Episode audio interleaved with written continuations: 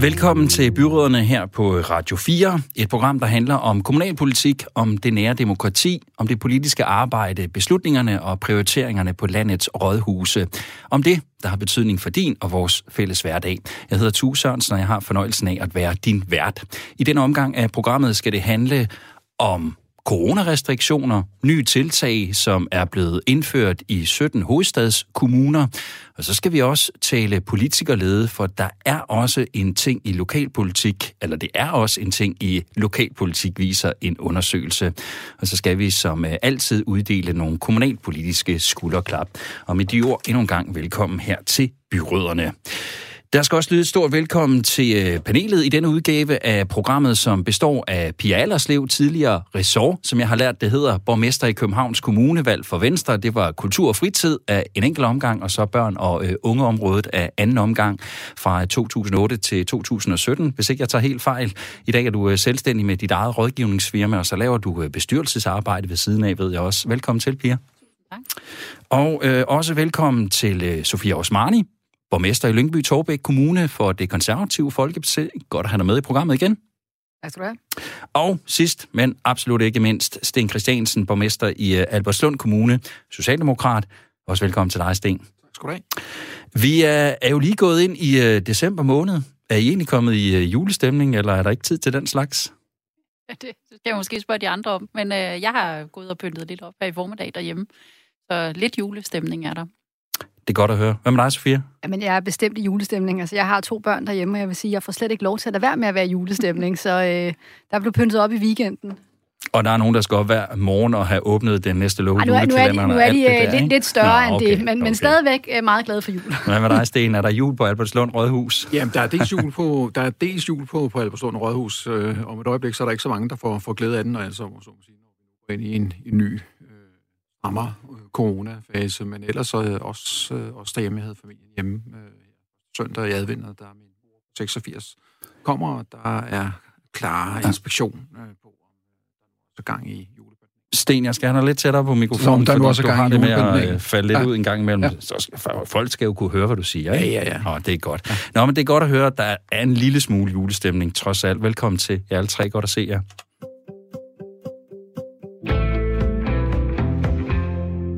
Smitteudviklingen i kommunerne i og omkring hovedstadsområdet er generelt bekymrende. Og derfor præsenterer vi i dag en række målrettede tiltag, som vil gælde for 17 kommuner i hovedstadsområdet. Der indfører vi tiltag på seks områder. Ja, så er den øh, gal igen, fristes man næsten til at sige. Coronaen har fået et øh, lidt for godt øh, tag, og smitten er for høj i 17 hovedstadskommuner, og derfor så præsenterede sundhedsminister Magnus Heunicke på et øh, pressemøde nye tiltag og restriktioner. Det var lyd fra pressemødet, vi hørte her. Regeringen og sundhedsmyndighederne står bag. De seks områder, hvor der øh, indføres øh, forskellige tiltag og restriktioner, som ministeren lagde op til før, er en massiv testindsats af unge mellem 15 og 25 år, øget smitteopsporing og også øh, nogle isolationsfaciliteter med øh, gratis forplejning, som kommunerne skal stille til rådighed. En øh, opfordring om øh, endnu mere hjemmearbejde, både i det offentlige og private. Ingen undervisning eller for eksempel spisning på tværs af klasser i øh, grundskolen og på ungdomsuddannelser, og også en opfordring til øh, meget mere digital undervisning på de videregående uddannelser. Idrætsaktiviteter for børn og unge, ja, der må maks øh, være deltagelse af 10 personer, og så skal butikker begrænse antallet af kunder, skærpe afstandskrav og sikre ensretning, i hvert fald i øh, større butikker. Det sidste her, det gælder i øvrigt for alle landets kommuner. Og det er frem til den 2. januar som udgangspunkt, at øh, de her nye tiltag, de gælder. Øhm, Sofia Lyngby Torbæk er jo en af de her 17 hovedstadskommuner, som, øh, som nu har fået de her øh, tiltag og restriktioner øh, ja, ned over jer. Men er du ligefrem glad for, at du får nogle restriktioner og nogle tiltag? Kan de hjælpe dig? Altså, jeg er jo ikke glad for, at det er nødvendigt. Øh, jeg ville da have ønsket, at det ikke var nødvendigt, og vi kunne øh, gøre, som vi plejer. Men, men sådan er det jo ikke. Og når nu, nu tallene ser ud, som de gør, så, så kan jeg også godt se en fornuft i, at de restriktioner, man laver, de gælder for et større geografisk område, og dermed for, for hele altså, hovedstadsområdet. Øhm, Om de kommer til at gøre en stor forskel, det håber jeg, at de gør. Øh, men det er jo svært at vide, øh, fordi i virkeligheden så ved vi måske ikke så meget om, hvorfor smitten den, øh, den stiger den ene uge og, og falder igen den næste. Altså vi lå for 14 dage siden nummer, øh, nummer 3 i Lønby Torbæk, og, øh, og sidst jeg tjekkede, så var vi nede på en 17. plads i smittetallet. Hvis du spørger mig, hvad har vi gjort for at komme derned, så vil jeg sige, mm, ikke så meget andet end, end det, vi gjorde før øh, i virkeligheden. Så det er også nogle gange lidt nogle tilfældigheder, tror jeg, der, der kommer øh, til udslag. Så, øh, men, men selvfølgelig øh, at få testet en masse unge mennesker, det kan forhåbentlig bryde nogle af de smittekæder, vi slet ikke ved er der. Sten, selvfølgelig er der ikke nogen af os, der ønsker, der ønsker os, at den her corona er der. Vi vil jo helst bare have sluppet for det hele, men nu er den her, og, og I har også været hårdt ramt i Albertslund Kommune. Kan du se det her som en hjælp til både dig og dine øh, byrådskolleger, men også til borgerne i Albertslund Kommune? Ja, altså jeg tror, det er en, det er en hjælp til os, til os alle sammen. Altså, vi er jo i den situation i hovedstadsområdet. Vi deler jo arbejdsmarkedet, vi deler øh, øh, kollektiv transport, så vi færdes på kryds og tværs af kommunegrænserne. Så skal vi have en samlet effekt ud af det, så er man nødt til at se på det i et, i et, helheds, øh, i et helhedsperspektiv. Og så er det klart, altså i forhold til, til, til Albertslund Kommune, så er det selvfølgelig en platform at stå på og sige, om det her, det gælder os alle sammen, og nu skal vi, nu skal vi løfte det flok. Pia, øh, er det en... Øh en god ting, at det er mange kommuner, det her det gælder, fordi så er man mange kommuner om at skal løse en fælles opgave. Vi så også i Nordjylland, da, da syv kommuner blev lukket ned, at øh, der måske lige pludselig var nogle kommuner, som stod lidt mere sammen og arbejdede lidt mere på tværs om at, at få tingene til at, at lykkes i, i sådan en svær stund. Set udefra, så har jeg faktisk indtryk af, at kommunerne arbejder meget sammen allerede. Mm. Øh, men det er da klart, at øh, som Sten også siger, med, med offentlig transport på tværs af, af kommunegrænserne og, og, og arbejdsmarkedet, der, der også er, er meget, meget delt, øh, så har det selvfølgelig en effekt, hvis alle kommuner de så også efterlever de her ting. Men i virkeligheden så handler det jo lige så meget om, at vi som borgere, vi, øh, vi husker, øh, hvad det er for nogle regler, fordi jeg ved, hvor meget kommunerne de, de tager det her seriøst, hvor meget myndighederne i det hele taget tager det her seriøst.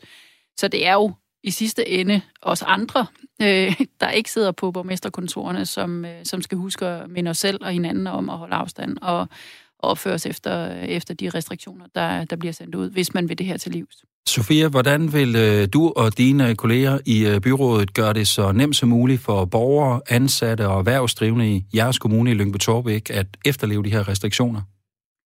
I virkeligheden så er restriktionerne jo sådan øh, forhåbentlig ret håndgribelige. Det skal de jo gerne være. Så i virkeligheden så skal vi jo bare implementere dem, sådan som de, de nogle gange er lagt op, og ikke tolke alt for meget på dem øh, lokalt, og, og ikke lave særregler. Øh, for det er jo noget af det, der kan gøre det rigtig svært, det er, hvis, øh, hvis ikke man som borger kan se, at det er nogenlunde det samme, man skal gøre, uanset om man lige er i den ene kommune eller i den anden kommune. Øh, lige der, fordi man bevæger sig på tværs. Så, så øh, jeg håber jo sådan set, at, øh, at vi får nogle retningslinjer ud, der er så klare, at vi sådan set bare skal trykke på knappen og sige, at det er det, vi gør. Øh, men det er klart, at vi har jo en, en, en masse lavpraktiske ting, vi skal have fundet ud af, øh, når vi ikke må undervise på tværs af, af klasserne i, øh, i folkeskolen jamen så er der nogle fag, som vi faktisk var rigtig svært ved at levere undervisning i frem til juleferien. Øh, og det, det er selvfølgelig primært øh, valgfagene og øh, idræt, og nogle af sprogfagene også. Så de vil falde ud af skoleskemaet måske en periode? Det, det kan vi måske næsten blive nødt til, fordi noget af det kan man selvfølgelig godt måske kigge tilbage i nødbekendtgørelsen og, og se, om, om man kan lave noget fjernundervisning eller lignende, men det er altså svært at have hjemkundskab på distancen, eller idræt for den sags skyld. Altså, så det er jo også, de, de fag, vi ikke kan samundervise, er i virkeligheden de fag, det er allersværest og allervanskeligst og, øh, og lave online undervisning i. Så, så det bliver nok svært at lave et alternativ, og det, øh, det håber jeg også, at man fra Christiansborg er, er, er indstillet på og er klar over, at vi kommer ikke til at kunne levere den undervisning, som vi egentlig gerne ville. Øh, og det er, det er sådan, det er. Og, og mulighederne for at indhente det i løbet af, af foråret bliver jo øh, mindre og mindre, fordi vi i forvejen har et efterslæb fra, fra sidste forår, øh, hvor, hvor vi jo også var lukket ned. Ikke? Så, øh, så der er noget undervisning, der simpelthen ikke, tror jeg, bliver gennemført, sådan som det skulle have været. Sten, øh, kommer du til at sende øh, alle ansatte ved kommunen hjem, øh, alle dem, der har mulighed for at arbejde hjemme fra nu af? Øh, er det planen? Ja, altså sådan som anbefalingen er fra, fra regeringens side, øh, så er det ja. planen, at alle som, øh, alle, som har mulighed for at arbejde hjemme, skal, øh, skal arbejde hjemme. Øh, Øh, og det kommer vi selvfølgelig til at øh, kigge ind i, også, øh, også hjælpe os. Og hvad med nogle af de andre tiltag? Nu er der for eksempel sådan noget som øh, ensretning i øh, butikker, og at øh, der skal være nogle større afstandskrav og nogle, nogle antalsbegrænsninger, man skal overholde. Altså, det er jo en opgave, der primært ligger hos den erhvervsdrivende her, men, men kan I som kommune også gå ind og hjælpe der? Kan I have nogle medarbejdere på gaden og have noget mere synlighed i forhold til at, at, at sørge for at minde folk om de her tiltag og restriktioner, der er? Ja, altså vi har faktisk allerede et øh, meget udmærket samarbejde med, med, med Albersund Centrum, øh, som er sådan det store detaljhandelscenter i, i Albersund. Øh, det er så ikke stort i, i hovedstadssammenhæng i øvrigt. Øh, og vi har heller ikke den tætteste befolkningstæthed, som kan opdrives i, i hovedstadsområdet, men der har vi faktisk allerede været inde og markere øh, retne, øh, god linjer og så videre, sådan, så vi har fået øh, så separeret øh, trafikstrømmene, personstrømmene ad i, i, i centret. Og det bliver noget af det, som vi kommer til at fortsætte øh, samarbejde med. Og jeg tror, vi kommer til at tale med Thailand, om ikke vi i fællesskab skal lave sådan en julekampagne her, øh, i takt med, at øh, julen nærmer sig sådan, så vi i fællesskab får, får mindet hinanden om, at vi skal huske at handle ansvarligt ind, og det vil sige passe på hinanden, når vi handler. Meget af fokus øh, i forhold til de her tiltag, de er jo rettet mod øh, unge. Øh, sundhedsministeren brugte en del tid på at tale om det. Blandt andet så er der jo øh, 200.000, omkring 200.000 test af unge mellem 15 og 25 år, der øh, gerne skulle foretages øh, inden jul. Pia, er en særlig udfordring, når det er unge, man skal prøve at få fat i, og prøve at minde om, at øh, der altså er en, en alvorlig udfordring med en, øh, med en pandemi her? Jamen, unge er jo per definition udødelige. Øh, det har man set, når man har lavet kampagner øh, rettet mod øh, rygning. Øh, unge tror ikke, at man dør af rygning, og hvis man gør det, så er det alligevel om så mange år, så det kan være lige meget at tænke på. Unge har det lige sådan, øh, når, når de tænker på corona. For det første, så øh, ved de godt, at langt de fleste de bliver ikke alvorligt ramt af det, og for det andet, så, øh, så, så øh, tænker man nok ikke, at, øh, at man bliver smittet. Øh, så der, hvor, hvor de unge de forhåbentlig bliver bekymrede eller tænker sig om, det er der, hvor, hvor de kan ramme deres bedste forældre eller andre øh, øh, i risikogrupperne rundt omkring. Øh, men unge er svære at kommunikere til, fordi det er deres det er deres ungdom, det er deres, de er gået glip af studenterfesterne, de er gået glip af sidste skoledag, de er gået glip af Roskilde og Festival og alle de andre ting. Og de kan ikke mere. Altså, jeg har, jeg har en 16-årig datter, og jeg diskuterer jævnligt med hende, om, hvordan hun skal holde sig på de der 10, og hun skal lade være med at mixe i grupper og så videre, og så videre. Men jeg kan jo også godt forstå, at man som ung i dag har svært ved at se, hvorfor i alverden, hvis ikke man, hvis ikke man må ses, hvis ikke man må, må være sammen med sine venner. Øhm, det, det er svært nok for os voksne, der, der er rationelt tænkende, øh, og hvis man så bliver en teenager, som, hvor det vigtigste i livet er at, at være social og hænge ud med vennerne, øh, og, og begrænse det. det. Der skal virkelig nogle gode argumenter på, på banen. Øh, og der er jo heldigvis, altså Lungeforeningen har jo lavet en rigtig fin kampagne, Hvem deler du spyt med, øh, hvor, øh, hvor de jo netop har sat fokus på det her med, at det er egentlig ikke coronaen, der er, øh, der, man skal gå og være bekymret over. Man skal gå og man skal ramme de unge på, hvad der er klamt. Øh, ja. Så hvis man deler en ølbong, for eksempel, ja øh, det var det, som kampagnen ligesom gik ud på, øh, jamen så, så handler det egentlig ikke om, at det er fordi, du får corona af den. Der er ikke nogen løftet pegefinger eller noget. Det er bare det her med, ej, er du klar over, at hvis du deler en ølbong med 10 andre, så har du altså deres altså rester af spyt, og hvad der ellers kunne være af, af ubehageligheder, urin og, og andre ting. Og det har haft en effekt i forhold til de unge. De unge, de gider ikke at høre mere om corona, men de vil godt tage de hensyn, der skal tages, hvis, hvis man forklarer det på den rigtige måde, tror jeg. Men, men det er ikke myndighederne og Søren Brostrøm, der ser sur ud i et spejl. Det tror jeg simpelthen ikke på, at, øh, at det har øh, den ønskede effekt, desværre. Sofia, hvis vi antager, at det er lidt sværere at nå ud til unge, hvordan har du så tænkt dig at løse den opgave for at nå ud til de unge i din kommune? Det er jo vigtigt, hører vi. Det er det. Altså, jeg tror, vi skal have det tæt samarbejde. Det har vi også i forvejen med vores uddannelsesinstitutioner det er jo i høj grad dem, der, der har den daglige kontakt med de unge. Så, øh, så jeg tror også, det er den vej igennem. Og så tror jeg, at øh, hvis vi skal have testet alle de her unge mennesker, som, øh, som jo er planen, så skal vi have teststederne ud der, hvor de unge er. Altså, så skal vi have et, et, et midlertidigt testcenter på DTU, for eksempel. Mm. Øh, og, og på gymnasierne. Altså, så vi simpelthen øh, gør det så nemt for dem at blive testet, at der ikke er nogen grund til at lade være. Og har du en forventning om, der kommer det? Øh, nu hørte vi på pressemødet i går, at uh, Sofie Hestorp Andersen fra uh, Region Hovedstaden siger, at de, de skal nok bistå, de er klar til at hjælpe jer. Og hun har også allerede talt med de fire andre regioner om, at de måske kunne, kunne låne nogle mobile testenheder, som kunne komme ind. Så har du en forventning om, at, at det, der kommer til at stå et, et, et, et permanent mobil testcenter ude ved DTU? Altså, jeg har i hvert fald en forventning om, at der kommer til at være øh, midlertidige testcentre rundt omkring i kommunerne, og, og meget gerne i nærheden af der, hvor de unge er. Mm. Vi kan nok ikke få midlertidige testcentre ud på samtlige uddannelsesinstitutioner, fordi det tror jeg logistisk kommer til at blive øh, alt for kompliceret.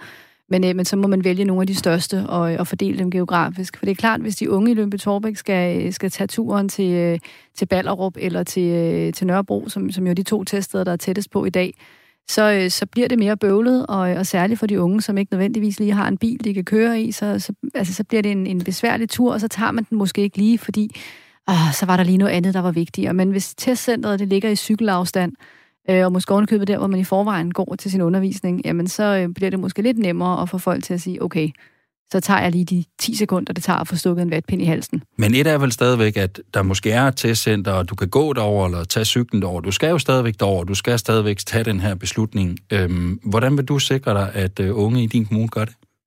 Jeg kan ikke sikre mig, at de gør det. Det er jo et frit land, vi lever i. Det er med på. Øhm, så det eneste, vi kan, det er at oplyse om det. Og, og det kan vi jo gøre både øh, altså gennem, øh, gennem uddannelsesinstitutionerne, gennem opslag, gennem øh, direkte kontakt via e-boks og, og lignende. Og, og det er vel de kanaler, vi kan bruge, tænker ja. jeg. Altså, vi kan jo ikke gå rundt og ringe på døren hos folk og, og sige, nu skal de skynde sig at gå ned og teste, og så øh, vride armen om på ryggen af dem og hive dem derned. Og sådan et samfund skal vi jo heller ikke have. Jeg tror sådan set godt, at de unge kan forstå, øh, at, at det er en smart idé lige at få taget den test, og jeg tror, hvis det er nemt og tilgængeligt, så tror jeg også, de fleste vil sige ja tak til det. Altså, jeg tror, det handler om convenience. Nu talte du også øh, lige før, Pia, om øh, kampagner og sten. Jeg øh, hørte, at øh, Lars Weiss, overborgmester i Københavns Kommune, som også var med på det her før omtalte pressemøde, sige, at han vil nu sørge for, at man øh, går ud via øh, for eksempel sociale medier og får lavet nogle kampagner, eller får genudsendt nogle af de kampagner, der allerede er lavet, for at nå ud til alle de her unge mennesker. Kunne det være noget, du overvejer også? Sociale medier, for eksempel, som en informationsplatform? Jamen, det er jo noget, vi allerede har. Øh, det er noget, vi allerede har gjort og, og, og gør. Øh, så det kommer vi til, det kommer vi til at fortsætte med. Øh, og så kommer vi jo til, øh, i forbindelse med den her særlige opgave, som handler om, at der er 200.000 unge, der skal testes inden øh, en juleaften, der kommer vi selvfølgelig til at gøre os nogle overvejelser om, hvordan når, hvordan, hvordan når vi det ud til de unge. Og der kommer vi til at gå på to ben, altså det, så kommer vi til at gøre noget i kommunal regi, og så kommer vi til at gøre noget i samarbejde med, med, med uddannelsesinstitutionerne, eller den store uddannelsesinstitution, der er i, øh, i, i Alberslev Kommune, Skoven Gymnasium. Og der må jeg sige, at de har allerede rigtig, rigtig godt styr på det, og kørt en fornem øh, corona-indsats øh, øh, allerede, så jeg er faktisk sikker på, at de er allerede i fuld gang med at øh, klar til det, tåre, det store testeventyr. Til det store testeventyr. Pia, øh, den her opgave med at få testet alle unge, det er jo, som jeg sagde før, jo Region Hovedstaden, der skal stå for den, øh, og det er dem, der skal være klar til det. Men er der en kommunal opgave i det tværgående samarbejde med en region, og også med uddannelsessteder osv.? Jamen, jeg tror, altså, jeg ved jo, at, at der foregår rigtig meget kommunikation på kryds og tværs, øh, og kan man få, øh, få uddannelsesinstitutionerne til at spille med hen over de her kommunegrænser, øh, så, øh, så vil det jo være det helt oplagt. Altså, jeg kunne sagtens se for mig, at, at man i, øh, i, i det her fælles øh, øh, kommuneregi, som, som ligger i, i hovedstadsområdet, at man der lavede en samlet opfordring til uddannelsesinstitutionerne om at systematisere det. Altså, jeg synes jo, hvis man kan lave mobile testcentre, der kan komme ud, men man kunne også forestille sig, at man prøvede op, op, at lade gymnasierne for eksempel sige, jamen øh, øh, i næste, den næste uge, jamen så er det de her fem gymnasiers unge, der bruger deres undervisningstid. Altså, fordi hvis man nu vil være sikker på, at de unge de skal komme afsted, jamen så kunne det jo godt være, at man skulle være en lille smule mor øh, eller far og tage dem i hånden og sige, jamen den her team, den går så med at blive testet. Øh, det er en del af samfundsfagsundervisningen, at det skal man altså øh, have gjort. Så, så man kan jo godt lave nogle initiativer, hvor, hvor det bliver lidt mere håndholdt, og hvor det ikke bare er en anbefaling. Jeg er jo meget enig med Sofia i, at det er et frit land, og vi kan ikke tvinge folk til det. Men jo nemmere vi gør det, og jo mere vi, vi siger til de unge, jamen prøv at høre, det er en del af den daglige undervisning, det er en del af det, I alligevel skal igen, så kom nu afsted. Og hvis man på tværs af kommunerne kunne blive enige om, at det var den her øh, måde, man blandt andet greb det an på, så tror jeg, man kunne øh, komme rigtig langt. Men, men det kræver, at alle kommuner er med, og det kræver, at alle de unge de også forstår budskabet. Lyder det som en uh, god idé, Sofia, hvis der måske alligevel er nogle uh, fag, man ikke kan undervise i uh, på grund af, af de restriktioner, der er, så kunne man måske bruge dem til at sige, at her er I mulighed for at gå og blive testet? Jamen, det, det kan være en rigtig fin idé. Uh, nu er det jo sådan, at de kommer til at blive undervist på distancen, de fleste af dem, i langt altså, i hovedparten af deres fag. Mm. Øh, så det er jo ikke sådan, at de øh, møder fysisk ind, og derfor kan det være lidt sværere at lave den, øh, den håndholdte og sige, nu går vi lige over, og øvrigt, så må de jo ikke øh, færdes ude af en hel klasse samlet, så de kan jo ikke følge sig. Øh, ah, men, men, det her, men det her med, at, ja, med, med, med to meters mellemrum, ja. det, bliver, det bliver en sjov, øh, så er der en sjov procession, der skal... øvelse ind over det også, ikke? men, men altså det her med at, at, at, at sige til dem, jamen altså nu har vi nogle timer, der er aflyst i næste uge, det ved I, fordi I kan ikke få idræt. Øh, I kan jo lige overveje, om ikke det er der, I skal smutte over. Det, det synes jeg sådan set er en fin opfordring, øh, og, og en fornuftig måde at bruge sin tid på, når nu man alligevel ikke kan lave det, man skulle have lavet. Sten, øh, de her tiltag, det er jo en blanding af nogle enkelte krav. Øh, der er også et decideret forbud, øh, som jeg læste i hvert fald i forhold til det her med tværgående undervisning i grundskolen. Men resten er jo opfordringer. Hvad ser du til, at det er opfordringer, det mest en dels handler om i det her tilfælde? Jamen, jeg synes, det er rigtig fornuftigt, at det er opfordringer, fordi at det, det ligger også op til det, som jo ligesom omdrejningspunktet i hele... Kom lidt tættere på mikrofonen. Det, det, som har været hele omdrejningspunktet i den ja. corona-indsats, som, øh, som vi har haft siden efter marts, nemlig at øh, vi alle sammen skal tage ansvar for at øh, bidrage til at få inddæmmet, inddæmmet pandemien. Så det er det udfor opfordringer, det synes jeg, det giver, det giver rigtig, rigtig god mening. Sofia, kunne du måske lige frem have ønsket dig nogle flere tiltag eller restriktioner, eller er det fint, det leje, det er landet i? Nej, altså ja, hvis vi skal have flere restriktioner, så skal det være, fordi de har et uh, formål, og de giver mening. Ja. Øhm, og der er ikke noget, du tænker, det, der det, vil have et formål? Tænker, øh, nej, altså det eneste, som jeg kan tænke på, det er jo, når de, øh, når de er ude at sige, at det kan være, at der kommer yderligere restriktioner frem mod jul. Så vil jeg måske næsten ønske, at man allerede nu i tale satte, hvad kunne det være for nogle ja. restriktioner, og, og under hvilke forudsætninger vil de komme i spil, så man har mulighed for at forberede sig på det. Øh, noget, der har været lidt snak om, det der med, skulle man starte juleferien tidligere, for eksempel for, øh, for skolerne. Og, og det kan der godt være en fornuft i, men hvis man, hvis man går med den tanke øh, fra national hold, så, så vil jeg ønske, at man sagde det højt allerede nu. Fordi der er jo rigtig mange skoler, som har brugt meget energi på at omlægge en masse juletraditioner, øh, som man ikke kan gennemføre, sådan som man plejer, og så har de fundet andre løsninger for dem. Og, øh, og jeg tror, at øh, hvis de ved allerede nu, at der er en risiko for, at de kommer til at lukke ned en uge tidligere, for eksempel, så kan man måske nu nå at at tænke det ind, øh, så man ikke får skuffet en, øh, en masse børn og, øh, og får, øh, får gjort tingene endnu mere besværlige. Og så kan det godt være, at det viser sig, at det ikke var nødvendigt at lukke ned, og så er det jo bare dejligt. Men, øh, men at have den der idé om, hvad, hvad er det for nogle yderligere tiltag, man måske kunne finde på at implementere i løbet af de næste tre uger, øh, melde dem ud og sige under hvilke forudsætninger de kommer til at, at, at træde i kraft, så har man en mulighed for at forberede sig på dem, og så undgår vi en masse spildt arbejde. Pia, nu siger Sofia, at hun kunne da godt tænke sig, at regeringen måske meldte ud, hvad der kunne komme til at ske. Det er jo en øh, pæn måde at sige det på. Når man er øh, en af dem, der sidder på en af de øvre poster i en kommune, hvor frustrerende er det så, at man ikke kan få et lidt bedre indblik i de tanker, som en siddende regering de måske har, og også allerede formentlig er i gang med at tænke? Altså nu har jeg jo været i den heldige situation, at der har jo ikke været sådan en krise af det her omfang øh, i, i de år, jeg sad som borgmester. Så, øh, så ja, uanset om det er ens egen regering, eller, eller, det er, eller det er en anden farve regering, end den man selv repræsenterer, så er det jo ikke sådan, at man bliver inviteret med ind i maskinrummet. Der bliver truffet nogle beslutninger, og det kan være vanvittigt frustrerende, fordi man selv synes, man sidder tættere på øh, løsningen, man sidder tættere på øh, forståelsen for de borgere, det rammer, eller for det område, det nu har øh, indflydelse på. Så, så øh, altså, jeg har været lige så rasende på blå regeringer som på røde regeringer over, at vi ikke blev inviteret med indenfor, når der skulle træffes beslutninger. Øh, så jeg kan kun gisne om, hvor frustrerende det må være øh, for, øh, for mine to øh, tidligere kolleger her øh, at sidde derude, fordi der er ikke der er ikke meget dialog, og det er fair nok, sådan må det jo være, men, men det gør det ikke mindre frustrerende, fordi det er jo kommunerne, det er jo borgmestrene og, og de andre politikere, byrådspolitikere, der skal ud og forklare, den enkelte borger, hvorfor det er, man gør det her. Det er jo ikke Mette Frederiksen, der, der står øh, ude og, og, og fortæller, hvorfor er det, den her skole nu ikke kan agere, som den har gjort hidtil, eller andet. Så øh, ej, det er, ikke, øh, det er ikke nemt at være kommunerne lige i øjeblikket. Det, øh, det, det, det kan jeg sagtens sætte mig ind i. Sten, I har jo i øh, Albertslund Kommune i noget tid nu været en del af det her taskforce-samarbejde mm. i en række Vestegns kommuner, fordi der har været et, øh, et lidt for højt øh, smittetryk og lidt for mange smittede. Nu kan jeg jo sige, at det her samarbejde det bliver udvidet. Nu er der 17 mm. hovedstadskommuner, som i princippet er med i det. Kan du ikke prøve at fortælle lidt om, øhm, hvordan er det foregået, og, og hvordan I som kommuner står sammen om at løse den her udfordring?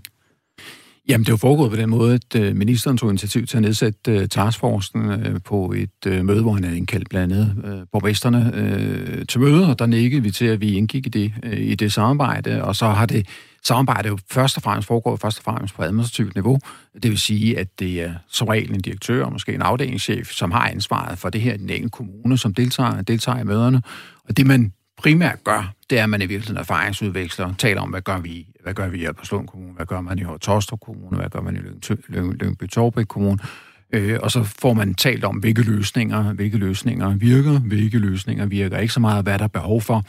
Øh, en af de helt store udfordringer, det har været viden øh, om, øh, hvordan smitten spreder sig i øh, kommunerne, og ikke mindst, hvem der er, er smittet. Der er vi inde i noget med persondatalovgivning og lignende, som er rigtig, rigtig, rigtig, rigtig svært. Ja. Men der har vi fra kommunens side haft behov for, kan man sige, at få en tættere viden, sådan, så vi kunne sætte ind med vores, øh, med vores, øh, vores kommunikation mere målrettet end, øh, end, end ellers. Og har det været en succes, samarbejdet, som, som du har oplevet det? Jamen, jeg synes, at det har været, altså, det har været en succes i den forstand, at øh, jeg tror, at øh, de statslige styrelser har fået langt mere indsigt i, hvad kommunerne har, øh, har, har, har bedrevet af, af aktiviteter på, på det her område her.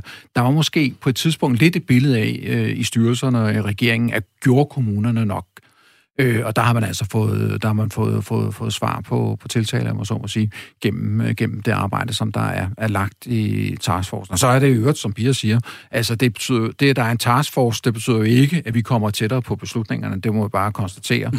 Altså, de kommer som lyn fra en klar himmel øh, og bliver, øh, øh bliver blev præsenteret med meget kort varsel. I går blev borgmesteren indkaldt til møde med ministeren med 44 minutters øh, varsel, øh, for at blive orienteret om, øh, hvad det var, der var, øh, var på vej. Så der er altså ikke de store demokratiske drøftelser øh, om, øh, om hverken det ene eller det andet. Det er ikke sådan, at Magnus han tager røret og ringer enten til mig eller til nogen som helst andre og spørger, om kunne det være en god idé.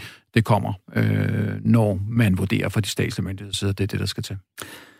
Magnus Heunicke sagde jo på øh, pressemødet her, at det er jo ikke fordi, at øh, coronaen er smitten er ude af kontrol. Øh, de her tiltag, de kommer, fordi det handler om at holde fast i kontrollen af, at øh, den ikke øh, kommer ud af kontrol. Tror jeg, det var sådan nogenlunde sådan, han formulerede det, hvis det gav mening for jer, det er der sidder og lytter med. Sofia, ja, irriterende spørgsmål, men her til sidst, føler du dig sådan rimelig fortrøstningsfuld omkring, at, at de tiltag og de restriktioner, der nu er kommet, øh, at øh, det nok skal gøre, at de også får kontrol med den udfordring, I måtte have i Lyngby Torbæk? Det synes jeg er svært at spå om. Jeg synes faktisk, vi har øh, rimelig godt styr på det i forvejen. Øh, og jeg synes, vores borgere opfører sig rigtig ansvarligt. Og jeg synes, vores øh, handelsliv også øh, er, er rigtig gode til at, øh, at sikre de, øh, de regler, der bliver overholdt. Øh, så så øh, det håber jeg da bestemt, og jeg, og jeg tror sådan set også på det. Øh, jeg synes ikke, der er noget, der tyder på, at det er ved at gå helt amok. Men jeg tror også, det er rigtig vigtigt, at vi husker hinanden på hele tiden, at, øh, at det, at det sådan ikke er gået amok endnu, det er ikke det samme som det ikke kan øh, mm. skride. Og, og derfor så er det rigtig vigtigt. Øhm, så man kan sige, at de her ekstra restriktioner, de er måske virkelig ikke så voldsomme, men de har måske også bare den effekt, at de lige får husket os alle sammen på, at de restriktioner, der var i forvejen, dem skal vi også stadigvæk huske at overholde. Så, så der kan også være sådan en, en, øh, en kommunikativ vinkel ind i det her, som, som gør, at det måske ikke så meget af de nye øh, tiltag i sig selv, der kommer til at gøre en kæmpe stor forskel, men lige så meget den fokus, som det at, øh, at i talsætte dem øh, har på den måde, vi agerer på, når vi, øh, når vi færdes ud i det offentlige rum. Og så kan jeg måske øh, lige slutte af med at sige, at mens der altså er kommet nye øh, restriktioner i øh, de her 17 hovedstadskommuner, ja, så er de syv nordjyske kommuner til gengæld sluppet helt af med de særlige tiltag, der var der, efter at de kommuner i en periode var lukket helt ned. Du lytter til Byråderne på Radio 4, et program om kommunalpolitik. Mit navn er Tue Sørensen, og med i programmet her er et panel bestående af Pia Allerslev, tidligere borgmester i Københavns Kommune. Nu er du øh, selvstændig med eget og rådgivningsfirma og laver bestyrelsesarbejde. Sofia Osmani, borgmester i Lyngby Torbæk Kommune, valgt for de konservative. Og Sten Christiansen, borgmester i Albertslund Kommune og Socialdemokrat. Vi øh, vil med det her program jo gerne være med til at skabe noget opmærksomhed om kommunalpolitik og om det nære demokrati i Danmark, og derfor så prøver vi i øh, hvert program også at sætte fokus på noget af det gode arbejde, der bliver lavet i kommunerne. Der bliver jo lavet masser af godt arbejde, er det ikke rigtigt? Super meget. Ja, ja, det tænkte jeg nok. Vi vader i godt det er arbejde. Det. Så øh, vi vil prøve at uddele nogle øh, kommunalpolitiske skulderklap, som måske også kan være med til at give lidt inspiration på tværs af kommunerne, og det er i det, vi kalder ugens prik, prik, prik. Sofia, hvad har du taget med til os? Jeg var lidt i tvivl om, hvad jeg skulle tage med, men uh, nu startede du med at spørge om det her med, hvordan julestemningen havde det, så, så jeg vil faktisk have en lille julehistorie med. Ja, hyggeligt. Uh, og det, det vil jeg, fordi uh, det er jo sådan, at vi uh, i Lønby Torbæk i hvert fald, og sådan tror jeg, det er i mange kommuner, plejer at skyde julen i gang med en juletræstænding øh, og, og gerne en stor en af slagsen øh, nede foran Rådhuset med et stort juletræ og øh, tusind mennesker, og øh, altså her en masse børn og julemand og pigegarde og, og hele pivetøjet. Og det er jo ligesom der, vi starter julen og, og kommer rigtig i stemning, og byens julelys de bliver tændt. Og når der så er en coronapandemi, så kan man ingen af de her ting. Så vi var sådan lidt, hvad, hvad gør vi så for at skabe den her julestemning? Og, øh, og der er det sådan, at vi er så heldige, at vi har en masse aktører i byen, som, øh, som rigtig gerne vil bidrage og være med. Og det er virkelig det, der er den gode julehistorie i det her. Øh, så vi øh, fik en aftale med Kort- og Dokumentarfilmskolen, som ligger nede i Lønby, øh, om at de godt vil lave en, øh, en julefilm, hvor vi tænder juletræet. Og, øh, og så fik vi øh, Frilandsmuseet, som ligger ude i kommunen med. Vi fik øh, Bakken med Pjerrot med, og øh, vores boldklub, Lønby Boldklub, og, øh, og flere andre aktører, som, øh, som har bidraget ind i det her projekt og fik lavet øh, nogle rigtig fine små film, hvor vi øh, både lagde op til juletræstænding, og hvor vi til sidst fik tændt juletræet øh, og, øh, og skabt lidt julestemning virtuelt på den måde, og, og fik også markeret det, som vi plejer, nemlig at øh, nu starter vi øh, julehandlen og, og julestemningen, og, øh, og får den ud i byen og ud til alle byens børn. Og øh, når man ikke kan gøre det fysisk, så må man jo, ligesom med så mange andre ting i den her tid, gøre det virtuelt. Øh, men den dejlige julehistorie for mig i det var jo i virkeligheden at se, øh, hvordan øh, lokale kræfter i byen med handelsforening og, øh, og kulturinstitutioner og, øh, og fritidsliv havde lyst til at stå sammen om at, øh, at sprede lidt god julestemning og være med på en, en, en lille julespøj. Så skulderklappet går ud til dem? Skulderklappet går ud til alle dem, der har lyst til at være med, og, øh, og, og alle dem, der har lyst til at bakke op og stå sammen. Sten, hvordan har I egentlig løst det her med, øh, med juleudfordringen i øh, Alberslund Kommune? Har I juletræ ved Rådhuset, og var der tænding af lys og alt det der, eller var det droppet i år? Altså, altså vi er jo også løbet ind i corona-udfordringen her. Altså, vi har løst øh, juletræstændingen i Alpersund Center. Det er sådan, at, den, at øh, fredagen før første søndag i advent, der øh, er det borgmesteren, der tæller ned til juletræstændingen på, på, på torvet. Det er i år løst ved at øh, en Facebook-hilsen øh, for mig, okay. som øh, cirkulerer via Centerforeningens øh, Hvor du Facebook-side. Ikke? og, så, øh, ja, og så var det så sådan, at 3. E fra Øster Skole skulle komme mandag og pynte juletræet i, i Rådhus, øh, som står i Rådhushallen. Men de var da, da, da, sendt hjem på grund af corona-epidemien. Øh, så, så, det, så, det, så det blev udskudt en, øh, blev udskudt en anelse. Okay. Sten, hvem skal dit uh, skulderklap gå ud til i den her uge? Jamen altså, det er klap så, så jule, som det vi lige har, har talt om, er måske et mere sådan øh, hårde del af, af det politiske univers. Så det er virkelig en skulderklap til, en, til vores kollega i Odense, Peter Rabeck, øh, som jeg synes øh, tager øh, endnu en gang et øh, kæmpe opgør med, med, med, med, bande, øh, med banderne i Odense. Han har været ude her og, og tager afstand fra en øh, musikvideo, hvor der er bandemedlemmer i Odense, som, øh, som medvirker. Det gjorde han jo også allerede for et par år siden i forbindelse med en øh, retssag. Det fik sådan store personlige konsekvenser øh, for ham, og jeg synes, at det er noget af det, som er er det hårdere ved det politiske arbejde, ved, ved at være, være, være, være tillidsrepræsentant, eller folkes, øh, ved at være folkevalgt og, og tage den type, type opgør, øh, fordi øh, der, man får sgu ikke meget kredit for det øh, på, den, på den lange bane. Øh, så derfor hatten af for Peter, han gør det.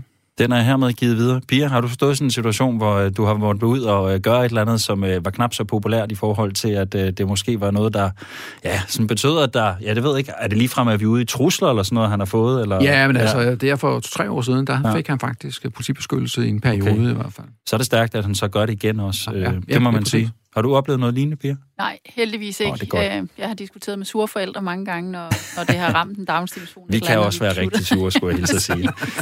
Pia, hvad har du taget med som uh, ugens prik, prik, prik? Ja, men i første omgang, så havde jeg faktisk tænkt, at det var de syv nordjyske kommuner, der sådan samlet set skulle have det, og, og da jeg så sad og tænkte over det efter pressemødet i går, så tænkte jeg, at så burde det jo være de 17 øh, hovedstadskommuner, men det synes jeg også alligevel blev lidt bredt, så jeg har faktisk snævret det lidt ind øh, til min øh, gode gamle kollega øh, H.C. Østerby øh, i Holstebro Kommune. Ja. Øh, og han var jo en af, af, af de eller han er jo en af de kommuner, der har kæmpet med hele mink øh, udfordringen, og han er en af dem, der har virkelig, virkelig store udfordringer på grund af de virkelig uhensigtsmæssige beslutninger, der er truffet, både hvor øh, mængdene skulle øh, graves ned, og hvor tæt på øh, meget, meget smuk. Jeg kommer oprindeligt fra det område, så jeg ved lige præcis, hvad det er for en sø, øh, man, øh, man nu har gravet de her mængder ned på. Og tilbage til noget af det, vi talte om tidligere, det her med, at man står som borgmester, og der bliver truffet nogle beslutninger hen over hovedet på en, som man simpelthen ingen muligheder har for at agere på. Og der synes jeg bare, at måden han og de andre politikere i Holstebro Kommune, måden de har ageret på, måden de har kæmpet på for at få rettet op på øh, nogle helt åbenlyse fejl, der er blevet truffet øh, af myndighederne og politikere øh, rundt omkring, øh, det, det, det er bare beundringsværdigt, synes jeg, at han, øh, han står øh, meget på borgernes side her, og, øh, og ikke er bange for at tage kampen op mod sin egen statsminister og sin egen regering. Det er sådan noget, som, øh, som jeg selv fik rigtig mange tæsk for, da jeg sad som borgmester, når man kom til at sige noget imod sin egen blå regering. Øh, så jeg ved, at det kræver også lige lidt, øh, det kræver lidt mandsmod at, øh, at, at stille sig op på den måde, øh, for at netop at signalere de rigtige ting, øh, også rettet mod øh, Holstebros øh, indbyggere. Så øh, et kæmpestort skulderklap til, til H.C. Østerby. Den sender vi videre til øh, den socialdemokratiske borgmester i Holstebro Kommune. Han har jo øvrigt fået et skulderklap tidligere i øh, et af de tidligere programmer. Det, det siger godt. måske også noget om, hvor lang tid den her øh, mink-affære den har stået på deroppe. Men øh, han har taget en lille føretrøje i forhold til kommunalpolitiske skulderklap der. Vi sender den i hvert fald videre til ham. Det her er programmet Byråderne på Radio 4, hvor vi taler om kommunalpolitik. Jeg hedder Tue Sørensen, og med mig er et panel, som øh, denne gang udgøres af Pia Allerslev, tidligere borgmester i Københavns Kommune, i dag selvstændig med eget rådgivningsfirma. Sofia Osmani, borgmester i Lyngby Torbæk Kommune, valgt for de konservative, og så Sten Christiansen, socialdemokrat og borgmester i Albertslund Kommune. Hvis du lytter med, altså derude ved højtalerne, eller i dine høretelefoner, eller hvordan du nu lytter med, så går jeg ud fra, at det skyldes, at du er interesseret i kommunalpolitik. Og er du det, så øh, har du sikkert også en holdning til, hvis ikke alle, så i hvert fald nogle af lokalpolitikerne i din kommune. Om den så er positiv eller knap så positiv, ja, det er jo så spørgsmålet. En undersøgelse, som Aarhus Kommune og Danmarks Medie- og Journalisthøjskole har lavet, viser nemlig, at cirka hver tredje aarhusianer inden for det seneste år har følt politikerlede og har en oplevelse af, at de ikke føler sig informeret om, hvad der sker politisk i kommunen. Den viser jo så omvendt også, at omkring to tredjedel mener, at det går okay, altså at de er tilfredse med de lokale politikere og den service, de får og informationsniveauet. Det er selvfølgelig også værd at notere sig. Pia, tror du, at der er lokalpolitikerlede derude blandt os i befolkningen, sådan generelt set? Okay, ja. Selvfølgelig er der det. Øh, altså, det, er jo, det er jo, ligger i menneskets DNA, tror jeg, at når andre træffer beslutninger på vegne af en, øh, så er man ikke altid enig. Jeg var i Singapore for mange år siden, hvor, øh, hvor de fortalte om de her store byudviklingsprojekter, de var i gang med. Og, øh, og, og øh, der spurgte jeg sådan interesseret til, om de havde sådan nogle borgermøder, og om de lavede sådan forskelligt. Og de så helt forvirret ud og var sådan, øh, nej, nej, det, det gjorde de ikke så meget i. Øh, og så sagde de så også noget meget interessant, at hvis man ikke gav folk noget at vælge mellem, så blev de jo ikke utilfredse. Mm. Øh, fordi så var det jo bare en beslutning, der blev truffet, og så kunne de alligevel ikke. Fordi de, deres øh, bud på det her, det var, at hvis man havde to ting, man kunne vælge mellem, så var der jo altid en hel masse, der var utilfredse over, at de ikke har fået den ting, de gerne ville have valgt. Øh, øh, så så de havde bare besluttet sig for, at øh, der blev ikke rigtig nogen valgmuligheder, og derfor behøvede de heller ikke borgerne. Så enten en diktatorisk stil, eller også så lever vi med lidt politikere. Præcis. Sten, øh, har I egentlig lavet undersøgelser i Albertslund Kommune af tilfredsheden med jeres arbejde? Nej, så var lige knyttet an til, lige for at knytte an til, til Piers øh, oplevelse i Singapore. Jeg var i Singapore for nogle år siden, der kørte jeg med en taxachauffør. Han fortalte så, at øh, regeringen lige havde besluttet sig for at uddele 20.000 kroner til hver borger. Så we are very satisfied. Nå, det går, man. Øh, så, så, så, så, der er nogle strategier, der, der virker mere, mere eller mindre. Ja, altså, det, altså jeg tror også, selvfølgelig, vil det også, selvfølgelig er det også sådan uh, på stund, at uh, der, der er borgere, som, uh, som er knap så tilfredse med, med, med, med politikerne. Men det er jo sådan et, uh, et bredt felt at tale ind i. Ikke? Altså, det er sådan en generelt politikerlede øh, som man, man møder, øh, tænker jeg. Altså, vi prøver på at øh, gå den anden vej og øh, invitere borgerne ind i det politiske rum. Vi arbejder med borgersamlinger, vi arbejder med Sønne Fieudvalg, hvor vi inviterer borgerne med ind til at diskutere nogle af de store øh, sager, som vi har har på, på, på dagsordenen, øh, borgermøder øh, og deltage i de politiske debatter, øh, som, øh, som der er. Jeg laver indimellem Facebook Live, øh, som der er rigtig, rigtig mange, der, der, der følger med i. Øh, så jeg tror, en stor del af det, rigtig meget af det, det handler om folkeoplysning og blive ved med at være tro over for sig selv og tro på det, man står på, og så sørge for, at så mange fakta kommer ud, og så mange øh, perspektiver bliver berørt, som det nu er muligt. Men altså, man kommer ikke udenom, det er der. Vi skal nok snakke øh, meget mere om, hvad man sådan måske kan gøre i forhold til at, at forebygge eller imødekomme det her. Jeg vil selvfølgelig også lige gerne høre fra dig derude, der sidder og lytter med. Så er du velkommen til at blande dig i debatten herinde. Er du tilfreds eller måske utilfreds med byrådspolitikerne i din kommune? Og hvorfor eller hvorfor ikke, så vil jeg meget gerne høre det. Send os en øh, uh, sms på 1424. Husk at starte din besked med R4, og lav så et uh, mellemrum, inden du skriver beskeden. Jeg har uh, talt med Roger Buk, som er kommunalforsker og forskningslektor på Danmarks Medie- og Journalisthøjskole, som har været med til at lave den her undersøgelse for uh, Aarhus Kommune. Og lad os uh, lige prøve at høre, hvad for nogle ord han sætter på den. Undersøgelsen viser jo helt overordnet, at borgerne sådan er nogenlunde tilfreds med demokratiet. De er også nogenlunde tilfreds med den service, de får fra, fra kommunen. Men når det kommer til politikerne, øh, så er der derimod en ret stor utilfredshed. Øh, mere end en tredjedel af borgerne i Aarhus øh, giver udtryk for, at de inden for det seneste år har følt politikerlede og det er jo en ganske, et ganske markant ord og en ganske markant følelse. Man kan jo godt være irriteret eller skeptisk over for sine politikere, men ligefrem at føle lede, der må man sige, der er det meget, at en tredje, mere end en tredjedel af borgerne i Aarhus, de øh, siger, at de har følt det. Det er lidt anderledes end de landsdækkende undersøgelser. Der kan man sige, at kommunalpolitikerne kan trøste sig med, at de landsdækkende undersøgelser øh, har vist øh, op mod halvdelen af befolkningen har følt politikerlede. Så det er trods alt en trøst. Sofia, når du øh, hører det her, trøster du dig så ved, at det ikke er så galt lokalpolitisk som landspolitisk med politikerlede, eller hæfter du dig ved, at der faktisk er en del i Aarhus, som har den her jo meget markante følelse? Altså, jeg er enig i, at det er en, en meget øh, voldsom følelse at have, at, at det ligefrem øh, føle lede ved andre mennesker. Øhm, jeg ved ikke, om folk altid tænker over det på den måde, når de svarer på spørgsmålet. Det, det synes jeg også, man skal, man skal tage med i sine overvejelser, at det er måske blevet mere legitimt at bruge et ord som politikerlede, også om bare det, at jeg synes, politikerne er lidt trælse. Øh, og det, det, øh, det siger undersøgelsen her jo ikke noget om, hvad det er, man ligger ind i begrebet. Jo, det er der også blevet spurgt okay, til. Det, det, det kan være, så ikke på det, men, men, men altså, det, det er bare... Øh, det er bare for at sige, der kan, der kan ligge forskellige ting i det, og forskellige det grader af det. Øh, men jeg synes at det er, det er et voldsomt tal. Øh, jeg tror, vi har nok alle sammen som politikere oplevet borgere, der nogle gange øh, er, er temmelig trætte af os. Øh, til gengæld så oplever jeg jo altså også ofte borgere, der, der er det modsatte, der faktisk øh, positivt tilkendegiver, at de er glade for, at, øh, at der er nogen, der har lyst til at træffe beslutningerne og gå ind i det politiske arbejde og, og gøre en forskel. Øh, og det, det er jo der, hvor man øh, til trods for, at der nogle gange er politikerlede, stadigvæk kan finde motivationen ved sit arbejde. Øh, så, så, fordi ellers, så, så bliver det jo også lidt surt. Hvis, øh, hvis alt det, vi gør, er, er forkert, og, og alle folk er utilfredse med det, ja, så er der ikke nogen grund til at gøre det, kan man sige. Men sådan er det jo heldigvis ikke. Øh, jeg tror måske noget af det nu, øh, var mine kollegaer har inde på, på det her med og, beslutning og borgerinddragelse, som jo selvfølgelig hænger sammen med den her politikerlede. Og der tror jeg, noget af det, vi måske skal blive bedre til, det er også i talsæt, at der er jo altså forskel på at blive inddraget, og så at få ret. Og det er, det er en ret væsentlig forskel, fordi mm. det, det, jeg oplever, når der er den her politikerlede, det er jo, at borgerne har en idé om, at når vi, øh, når vi lægger noget i høring, når vi laver en borgerinddragelsesproces, så kan de få det sådan, som de gerne vil have det. Men alle borgerne er jo ikke enige, lige så lidt som alle politikerne er enige. Så derfor så kan vi jo aldrig, når der er valgmuligheder, træffe et valg, som alle vil være tilfreds med. Der vil altid være nogen, som, som ender med at få noget andet, end det de helst ville have haft. Øh, og, og sådan vil det jo være i et demokrati. Og så kan vi prøve at lave nogle kompromiser, så flest muligt bliver til gode set. Men i sidste ende, så skal der jo træffes beslutninger. Og, og de beslutninger vil ikke altid være de beslutninger, som, øh, som alle borgerne synes er de rigtige. Øhm, det er jo altså et grundvilkår i demokratiet, som jeg også tror, man er nødt til at i talesætte og, øh, og forklare. Øhm, så, så spørgsmålet om det er det, politikerleden udspringer af, eller om politikerleden også udspringer af nogle af de her dårlige historier, der nogle gange er, hvor, hvor man måske kan stille spørgsmålstegn ved, ved enkelte politikers øh, moral eller måde at agere på.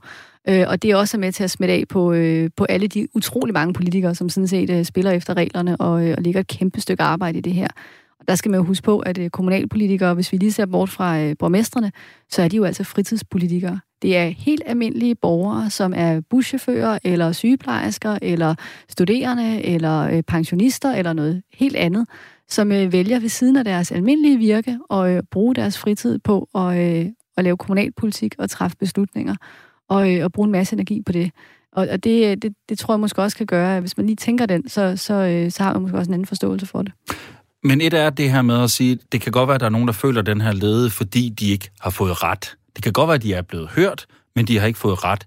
Men hvis de stadigvæk sidder med en følelse af, at de, fordi de måske ikke får ret, ikke føler, at de bliver hørt, så er det vel stadigvæk et, et problem. Og jeg tænker, det kan vel godt have en ret stor betydning, hvis man har en gruppe af borgere, som så enten på den her måde føler den her lede, føler, at de ikke bliver hørt, og føler, at de på den måde bliver koblet af den politiske diskussion lokalt, Pia?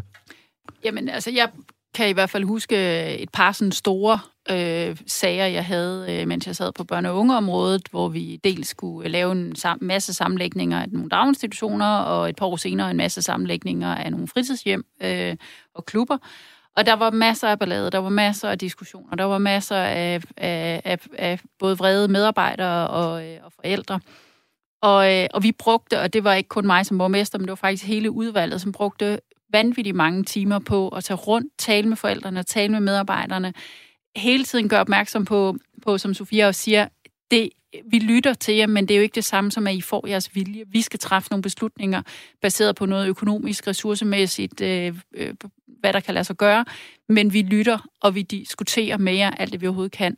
Da vi så havde truffet beslutningen, så tog vi faktisk igen hele udvalget øh, rundt og talte med dem, der stadig var utilfredse. Så de faktisk følte sig hørt. De vidste godt, at beslutningen var truffet, men de fik lov til at komme ud med deres frustrationer. Og, øh, og føle faktisk, at der blev lyttet til dem. De var helt klar over, at der kunne ikke ændres på alt det her. Og det er en af de processer, som, som har været aller, aller hårdest for mig, men, men som faktisk også var en af dem, der var bedst, fordi jeg møder stadigvæk folk, som siger, ja, vi, faktisk, vi synes faktisk, det var irriterende dengang i, i sammenlag vores to øh, institutioner, men det blev egentlig meget godt, og det var egentlig meget fint, at I, at, at I turde stå på mål, fordi det er jo det, jeg tror, det var dig, der sagde det, Sten, det der med, at når man så træffer en beslutning, så skal man jo også som politiker være stærk nok til at ville stille sig op på ølkassen og forsvare, at man har truffet den beslutning.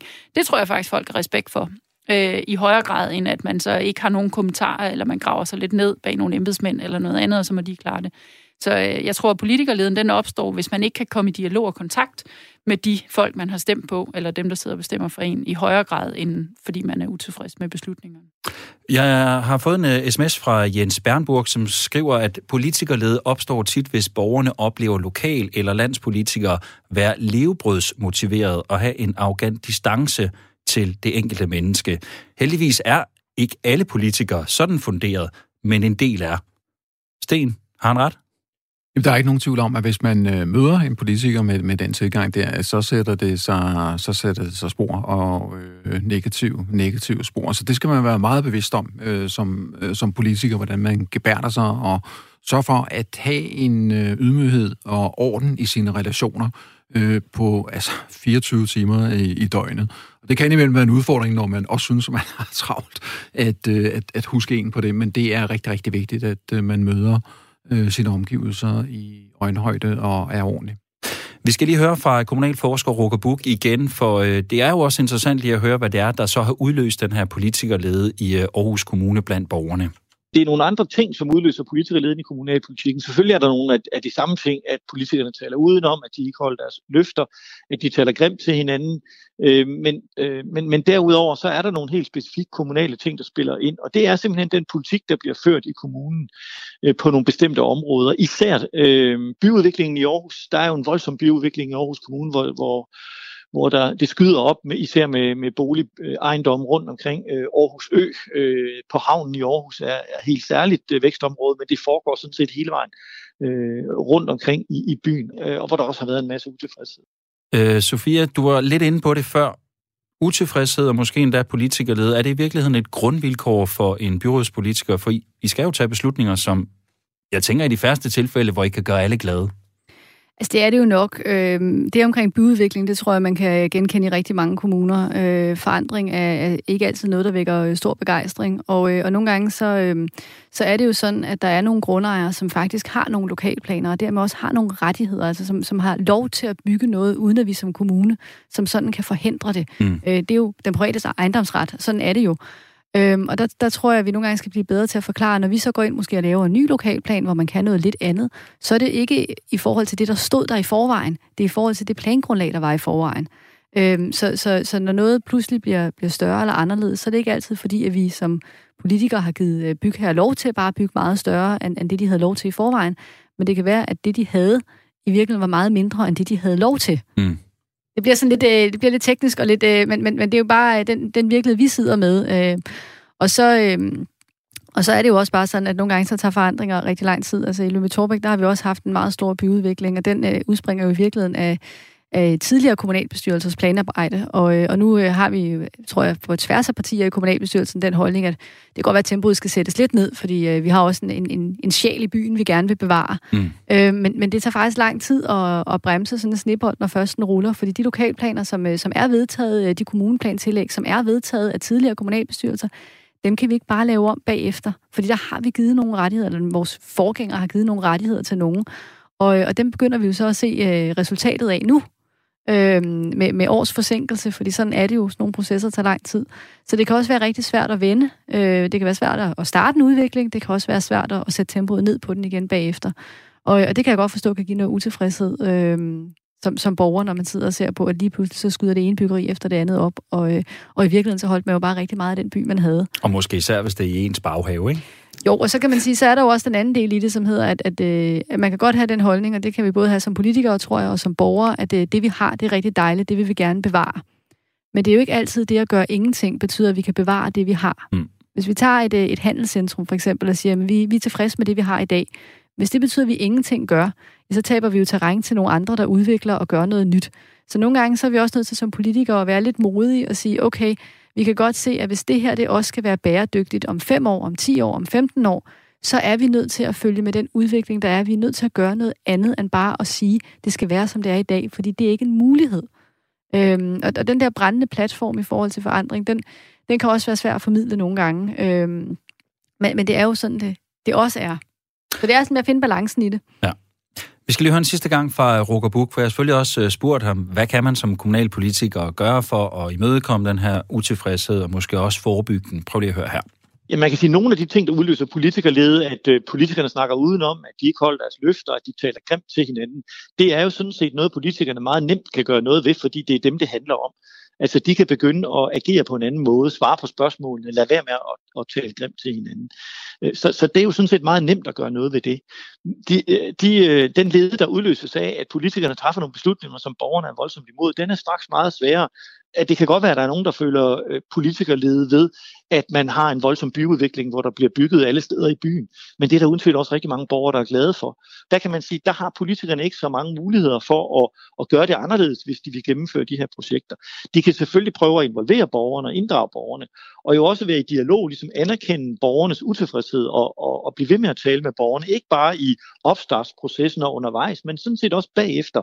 Jeg gider ikke engang spørge jer til det der med, at de skal tale pænt øh, til hinanden og sådan noget, for det, det er vi selvfølgelig enige om, det skal I gøre. Ikke? Så er der den anden del af det, det er det her med, øh, du har været inde omkring det, Sten, ja, det har I faktisk alle tre, øh, dialogen med borgerne og inddrage dem noget mere. Pia, du fortæller det her med, at I faktisk også var i dialog med nogen, der var utilfredse med en beslutning, selv efter at den var effektueret. Er det noget, man skal gøre noget mere? Det her, det kan godt være, at man har et projekt, hvor der er noget, der skal bygges. Beslutningen er taget, nu er byggeriet også kommet op, men der sidder måske stadigvæk nogle, af utilfredse.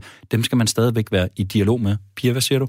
Jamen, det er, jo, altså, det er jo blandt andet noget af det, jeg lever af i dag, at rådgive virksomheder øh, til, hvordan er det, man kommer i dialog, både med politikerne, men i virkeligheden også med de borgere, som er berørt af nogle af de beslutninger, man træffer ude i virksomhederne. Og jeg bruger egentlig bare de samme fif, som jeg selv brugte, da jeg var politiker, at sige, hvad vil jeg gerne, øh, at der var nogen, der kom og, øh, og spurgte mig om, eller hvad vil jeg gerne, der var nogen, der inddrog mig i af, af, af beslutninger, eller, eller bare i det mindste lyttede til mine holdninger. Så det tror jeg, at, at det er forholdsvis simpelt at gøre. Og, øh, og borgermøder er en måde at gøre det på, øh, en, en, øh, en lyst til at bare komme ud og besøge der er jo tit nogle af de nye byggerier, det gjorde vi i hvert fald i København, øh, hvor man inviterer naboerne forbi, øh, både til rejsegildet og, og i løbet af processen, øh, så de også ligesom føler, at det bliver deres område, det bliver deres øh, hud, det her, og, og, og der kan de så komme forbi. Øh, så, så øh, jeg tror, der er mange små øh, fif øh, derude, som, som man måske bare glemmer, fordi man, man også er bange for det der med, bliver det for nedladende på en eller anden måde. Øh, jeg kan huske første gang, vi begyndte at invitere øh, naboerne med til rejsegilde, der var der nogen, der sådan var, ah, vil de ikke synes, det er lidt provokerende? Vi ved jo, dem, der bor rundt om, de er mega sure over, at vi bygger det her. Vil de så ikke bare synes, at vi øh, er nedladende, når vi så inviterer dem? Øh, eller prøver bevidst at provokere dem, eller hvad ved jeg? Men vi prøvede, og de blev faktisk glade. Øh, og der havde de også muligheden for at snakke med enten mig eller, eller nogle af, af, af mine medarbejdere, der var med dengang. Så der, der er masser af muligheder. Sten, du fortalte før, at Facebook Live blandt andet, og, og prøver at inddrage borgere mm. på den måde. Hvad, hvad er der andre muligheder? Flytter du borgmesterkontoret lidt ud i kommunen gang imellem, for eksempel? Altså, jeg, øh, jeg gør det, at jeg indimellem rykker borgmesterkontoret ud øh, forskellige steder ja. i kommunen, for dels at måske besøge nogle institutioner, men også for kan man sige, at sidde og arbejde, og så åbne op for, at borgerne kan, kan steppe forbi med, med det andet, som, øh, som man nu engang måtte, måtte have. Og synes du, det giver noget? Jeg synes, det giver noget. Altså, det giver nogle andre vinkler, man kommer også til at møde nogle andre, end man, øh, end man, øh, man ellers møder. Det betyder forhåbentlig også, at borgerne oplever en, en, en anden tilgængelighed, end den man øh, sådan ellers oplever, oplever, til, oplever til daglig. Sofia, her til sidst ganske kort. Tiden er ved at løbe ud. Lidt mere synlighed. Er det noget, du vil arbejde med? Eller gør Jamen, det du det allerede, Det, det tror jeg, at, at, at det, det tror jeg, vi alle sammen gør, arbejder med synlighed, fordi det er jo sådan i politik, at det, at det er jo ikke de beslutninger, vi træffer, eller det arbejde, vi laver, der, der er det afgørende det, alene. Det er også, at, at det, det er synligt, vi er der. Øh, fordi ellers så, så er der jo ikke nogen, der, der stemmer på os en anden gang. Så, så den der synlighed, den tror jeg, vi alle sammen har en interesse i. Og, og jeg synes jo noget af det, af det fantastiske ved det her job, det er jo faktisk den dialog, vi har med borgerne. Øh, både når man er ude og, og se nogle institutioner, eller besøge nogle steder, øh, eller når, øh, når man har en, øh, en god debat på Facebook med nogle borgere, som undrer sig over en beslutning, man har truffet, og, og hvor vi så får en god debat, hvor man får forklaret, hvorfor er det sådan her, og, og rigtig tit så siger folk jo i virkeligheden, at det kan vi egentlig godt se, eller vi er stadigvæk uenige, men, øh, men, men vi kan forstå nu, hvorfor det endte, som det gjorde. Øh, og det synes jeg er den gode og fede dialog. Jeg tror, vi stopper den der. Det var alt for denne omgang af byråderne. Vi har snart ikke mere tid. Tak til jer i panelet. Pia Allerslev, tidligere borgmester i Københavns Kommune.